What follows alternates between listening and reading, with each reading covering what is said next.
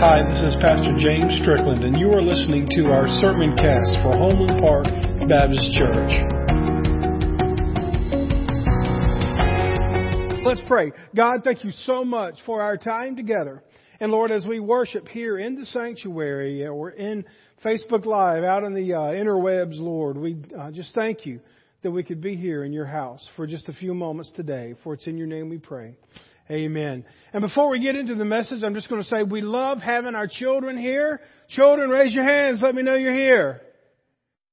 All right. Good, good. Well, we've got some coloring pages for you. If you hadn't seen them, uh, you can get some in the back. We've got crayons and adults. If you want them, go for it. Our goal is to get you out here as soon as possible, around 11 o'clock. Just thank you so much for being flexible this morning.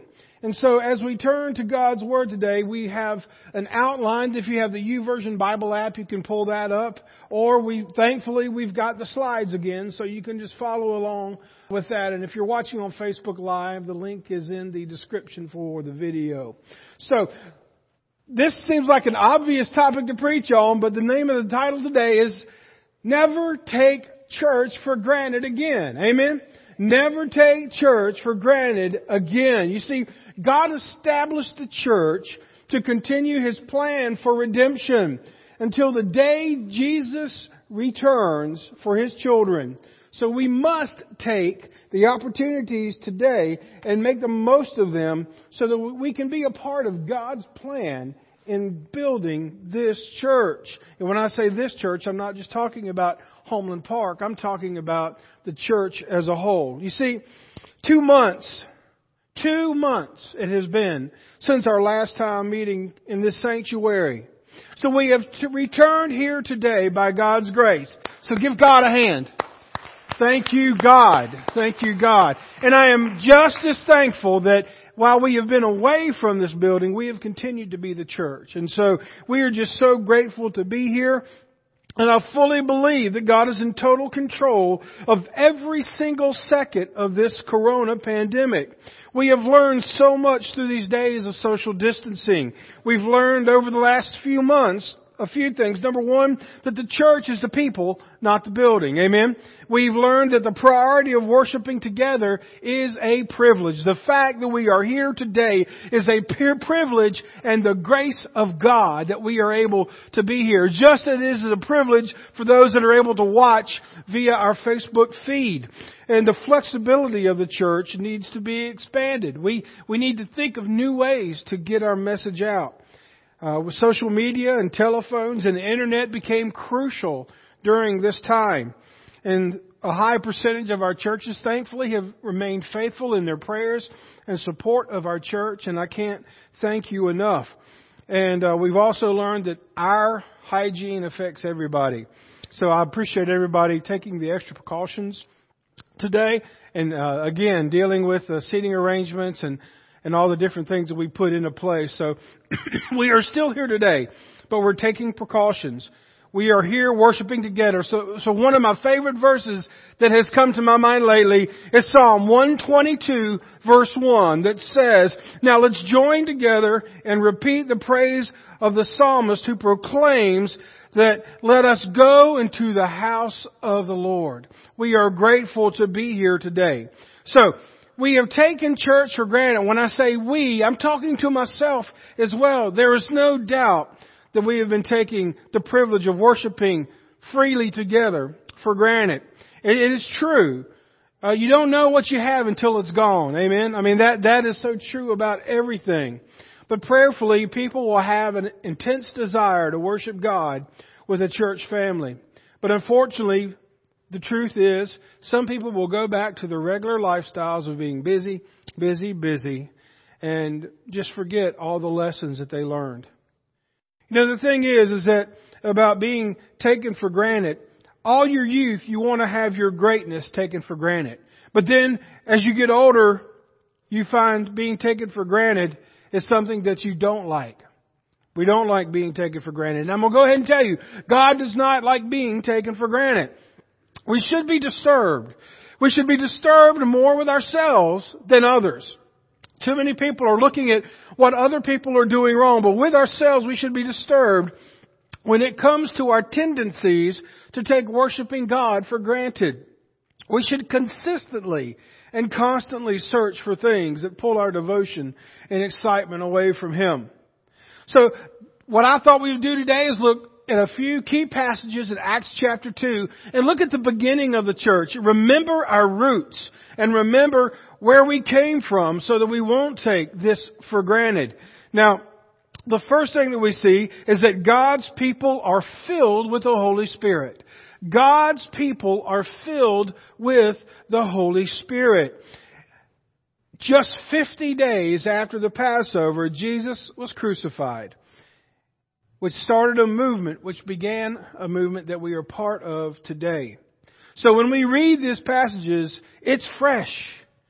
It's just happening. And we see in Acts chapter 2 verses 1 through 12, it talks about the Holy Spirit coming to the earth. It says one day of Pentecost, on the day, excuse me, on the day of Pentecost, all believers were meeting together in one place. Amen. They were having church. And then suddenly, I love that word. You know me, I love that word. When you hear suddenly, you know God's about to do something. Suddenly there was a sound from heaven like the roaring of a mighty windstorm, and it filled the house where they were sitting. Then what looked like flames or tongues of fire appeared and settled on each of them. And everyone present was filled with the Holy Spirit and began speaking in other languages as the Holy Spirit gave them this ability. At the time there were devout Jews from every nation living in Jerusalem. When they heard the loud noise, everyone came running, and they were bewildered to hear their own languages being spoken by the believers. And then verse 7 says, they were completely amazed, or, or they were in awe. How can this be? They exclaimed. These people are from Galilee. That means that they were not Jewish and they did not speak Hebrew. They were speaking a different language. They were supposed to be speaking a different language. And yet we hear them in our own native languages. Here we are, Parthians, Medes, Elamites, people from Mesopotamia, Judea, Cappadocia, Pontus, and the province of Asia, Phrygia, Pamphylia, Egypt, and the areas of Libya around Cyrene, and visitors from Rome, both Jews and converts to Judaism, Cretans, Arabs, and we all hear these people speaking in our own languages about the wonderful things God has done. And it says in verse 12, they stood there amazed and perplexed. What can this mean? They asked one another. What we see here in that passage is, first of all, God's people meet together. If you are part of God's family, God's family meets together. It doesn't matter if it's in a building, a parking lot, or a dirt floor in a small hut in a third world country. God's people meet together. The second thing we see is that church began as a movement from God. Church began as a movement from God. If you go back and look at your passage, doesn't it say in verse 2, suddenly there was a sound what? From heaven. That is significant.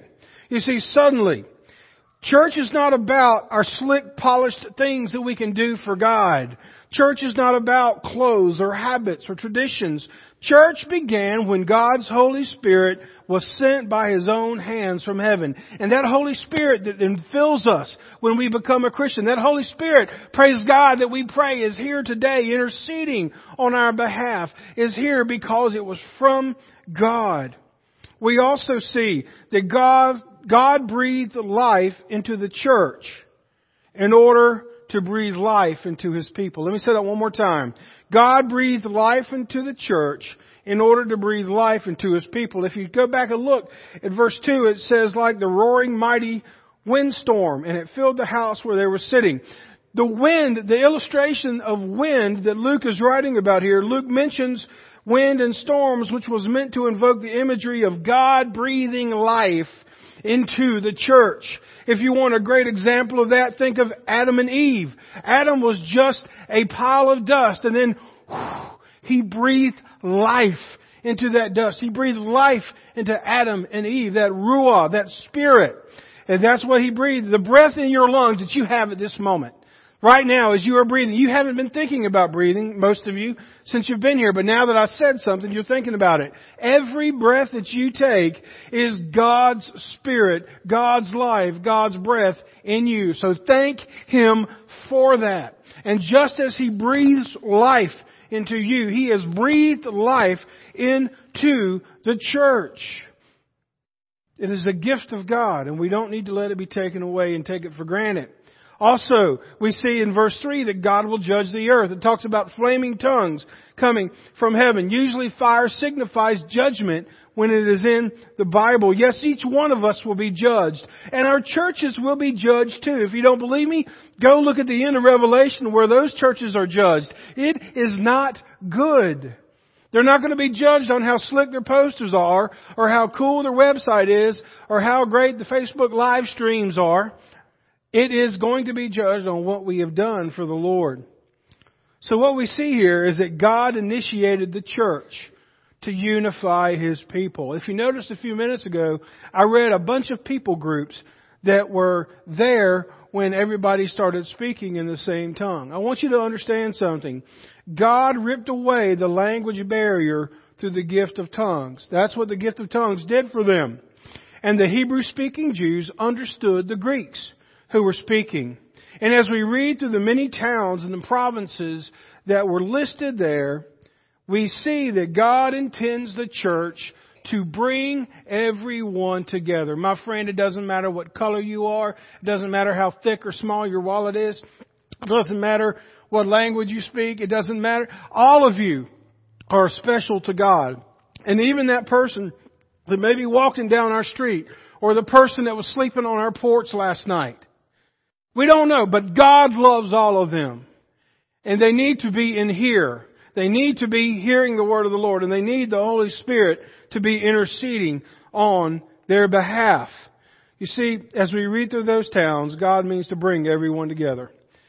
The second thing that we see is in verses 22 through 24 of Acts chapter 2. The gospel is the message of the church. The gospel is the message of the church. The message of the, church is not for me to preach to you five ways to feel better about yourself. For me to preach and just to get likes, for me to preach and just tickle people's ears, that is not what we are to do as a church. Our church is about the gospel. And the churches that have lost that sight are the churches that are struggling and dying. We see that because the first church, the gospel was the center of what they do. Look at verses 22 through 24. It says, People of Israel, listen. God publicly endorsed Jesus the Nazarene, or some translations say Jesus of Nazareth, by doing powerful miracles, wonders, and signs through him, as you well know. But God knew what would happen, and his pre-arranged plan prearranged plan. Those of you KJVers, it says determinate counsel and foreknowledge of God. In other words, God is, no, nothing surprises God. Everything has been pre-planned.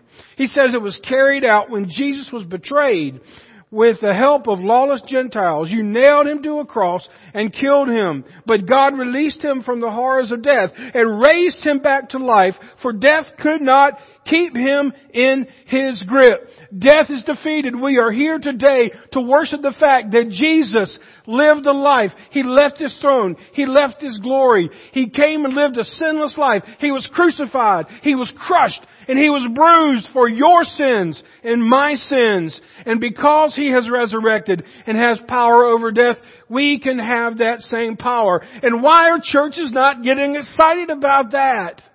Why are you not getting excited about that? I mean, think about it. You are here today just because, not just because you want to be in this building. Look, I love this building. But we are here to worship Jesus, the King of Kings and the Lord of Lords. That needs to be our message. That needs to be our cry. That needs to be our mission. That was the mission of the first church, and that should be the mission of our church today. Not how I can feel better, not what services I can get given to me like a consumer, but what can we do to get the message out? That is what this is about. The church was always part of God's plan for redemption, just as Jesus' birth, death, and resurrection and second coming are part of God's plan for redemption. The church, you being here today, is part of that plan. You see, I cannot imagine the fact every horrifying act of violence and punishment against Jesus was from His Father's hand. God was punishing His own Son. I cannot imagine a father going through that. The truth is, matter of fact, if you want to be honest about it, it was you that killed Jesus. It was me that killed Jesus. It was your sin. It was my sin that bruised him, that he was whipped with, that he bled from, and that he died from, and he died for. That's the gospel message.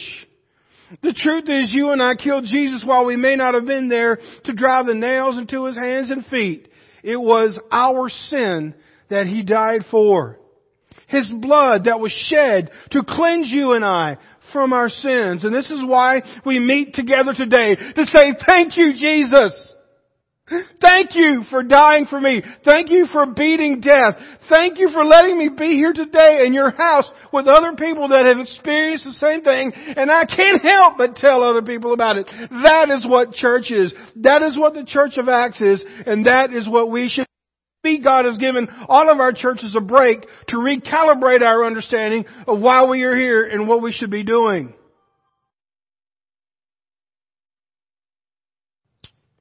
The thing is, a, la- a lack of gratitude, and this will be on the screen for you, a lack of gratitude for what Jesus has done for you leads to an attitude of taking His church for granted. The moment you go from not what Jesus has done for me, but what can you do for me? That's when we start taking Jesus and the church for granted. You see, the Roman government, the Jewish officials, and Satan himself could not disrupt God's plan for your redemption. There is no politician today, folks, or world power that can stop God's plan. Whether you are a Democrat, a Republican, an independent, or if there's a new thing I don't know about. It doesn't matter who you are. It doesn't matter who's in power. It doesn't matter what country has the most nuclear missiles. God is in control of each one of those. The only thing that will kill a church, the only thing that will kill a church is the membership's sin of unwillingness to obey Him. That will kill a church. When you have people in the church that refuse to listen to God, refuse to do what He says. Finally, the third thing is the church is a community. The church is a community. Years ago, I think it was maybe Hillary Clinton or somebody that termed the um, the term "it takes a village to raise children, to teach children." Wasn't it something like that? The church has known that for years. Some of you are products of that. Some of you remember at this church when they were busing kids in from all over the place. Heck, some of you may even have drove the buses or worked on the buses or taught the kids that came in on the buses. That is the thing that we understand that is a community. And that's what we've been missing. That's why a lot of us are here today is because we miss each other. I'm telling you what, it is hard for me not to just sit here and go down every aisle and hug every one of you. Just because that's been, we used to take that for granted. Even our handshaking time that people, some people loved, some people couldn't stand, it's gone. No shaking hand. I've seen a couple fist bumps. I've seen a lot of those. And I've seen some people give me the eyes like, you're too close, preacher. That's alright. That's alright. But we have taken for granted the, the fact that the church is a community. Look at verses 42 through 47. It says, all believers devoted themselves, devoted themselves to the apostles' teachings and to fellowship and to sharing in the meals, including the Lord's Supper and to prayer.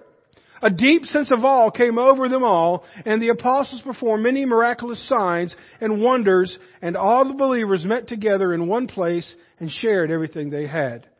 Now, this is much more than just a potluck dinner on a Wednesday night, right? They sold their property and possessions and shared the money with those in need.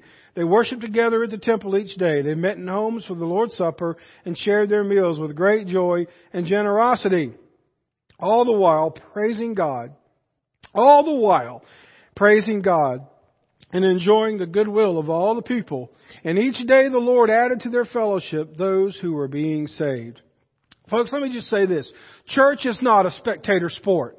Church is not a place where you come to watch the show and just get some warm fuzzies. Church is a place that the scripture says here to devote yourself to growing in your faith, building relationships with others that want to do the same. My friend, if you come to church, you're to grow not only for yourself, but to help others. When I take a car to the mechanic, I don't expect the car just to stay in there and people remark at how great or how bad that car is. I want them to do something. I want them to fix it. That way when it gets out, I can tell everybody how great the mechanic is. Folks, church is the same way. It's not about us what we're going to get out of it and just sit around and talk about it and this is what we ought to do what we need to do. When somebody says what we need to do is, just translate it as what you need to do, right? But the truth of the matter is that God does not need an armchair church attender. The very reason some don't attend church could be that they have been hurt by someone's armchair decision, someone who sat back and just told everybody what, what should have been done. And there are some armchair callers and people that have stopped coming to a church because everybody stopped listening to them. Notice verse 42 says, all the believers devoted themselves to the apostles' teachings and to the fellowship and to the sharing in meals. If you are devoted to those things, you don't have time to be an armchair quarterback. If we are too busy doing things for the Lord, we don't have time enough to sit down and think, uh, you know, what somebody else ought to do better. Folks, never lose your sense of awe of the church. Never lose your sense of awe of the church. Think about it this way. On the day Peter preached this gospel message, some 3,000 people came to the Lord and became new believers. 3,000, can you imagine a church where 3,000, imagine our church if three people came down to become believers, but 3,000? That's amazing. But you know, so many people, and I've heard preachers and evangelists say, hey, praise God, we had a meeting the other day and 5,000 got saved. Look, I, I praise the Lord for anybody that's gotten saved under an evangelist or a church, but I know as a pastor, where God has placed me is that I am excited when someone comes to know the Lord, but they still, we are responsible for getting them baptized. We are responsible for teachers to lead them, people to encourage them, and a community to grow in. I can't think of a mother that would have their baby leave the hospital and go straight to a stranger's door and leave it on somebody's porch.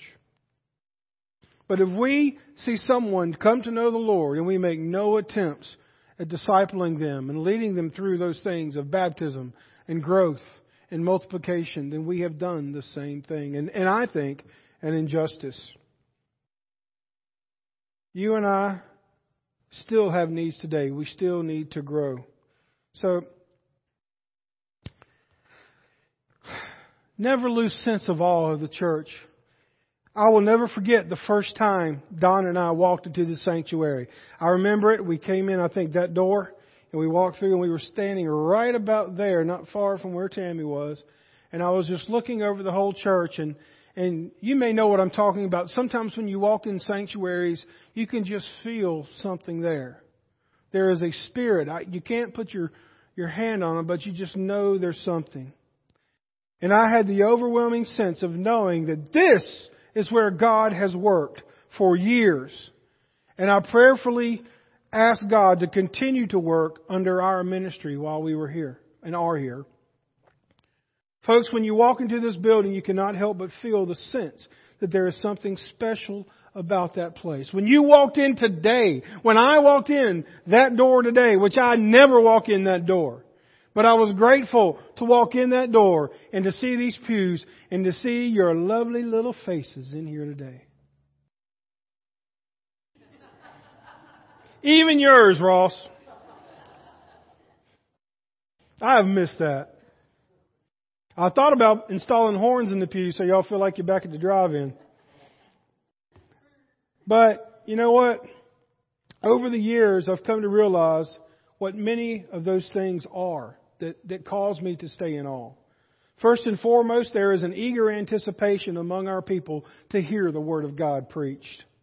There are people that live to love one another. As, as Baptists and Southern say, I just want to love on you.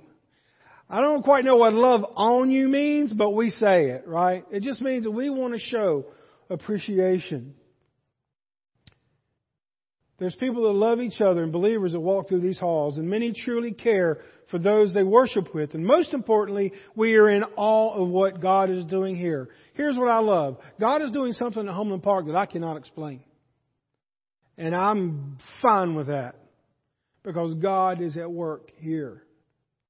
So as we close up today, never take church for granted again, folks. I'm saying that to myself as well. Because God established the church to continue his plan of redemption until the day of Jesus' return for his children. Folks, we must take the most of every opportunity God gives us to be a part of his plan through building the church.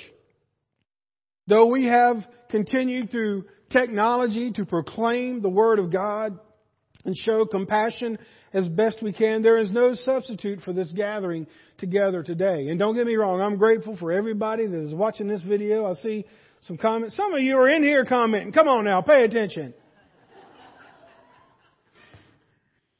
But the truth of the matter is, is that, is that we are just so grateful to be here. Whether you be here virtually or whether you be here literally. Though we have continued through technology, I am so grateful that we can gather together today. So, folks, do not take church lightly because Jesus certainly did not take his sacrifice for you to be here today lightly. Let's pray. God, I thank you so much for our worship service today. I wish we could have spent another half an hour in here, Lord, just uh, praising and singing and, and doing all kinds of cool stuff, but that'll come. We're just grateful that you gave us this day. I thank you for each person that's here. And if there's one person here today that would say, I never knew that that's what the church is really about, and all that talk about what Jesus has done for me, I, have never accepted Jesus as my Savior and Lord. I've never gotten that forgiveness, that cleansing of the blood. I want that, Lord. If that is that person, all they got to do is pray, Jesus, I confess that I'm a sinner. Come into my life. Change me. Make me a new creature. And help me to live for you. That's all you got to pray. And if you prayed that prayer, let me know. We're not going to have an invitation at the altar today, but the invitation is this. If you prayed that prayer and you meant it, let me know. Those of you that are here, we can social distance enough to where you can talk with me afterwards. If you're watching virtually, send me a message. We want to follow up with that. But thank you, Lord, for this church. May we never take it for granted again. For it's in your name we pray.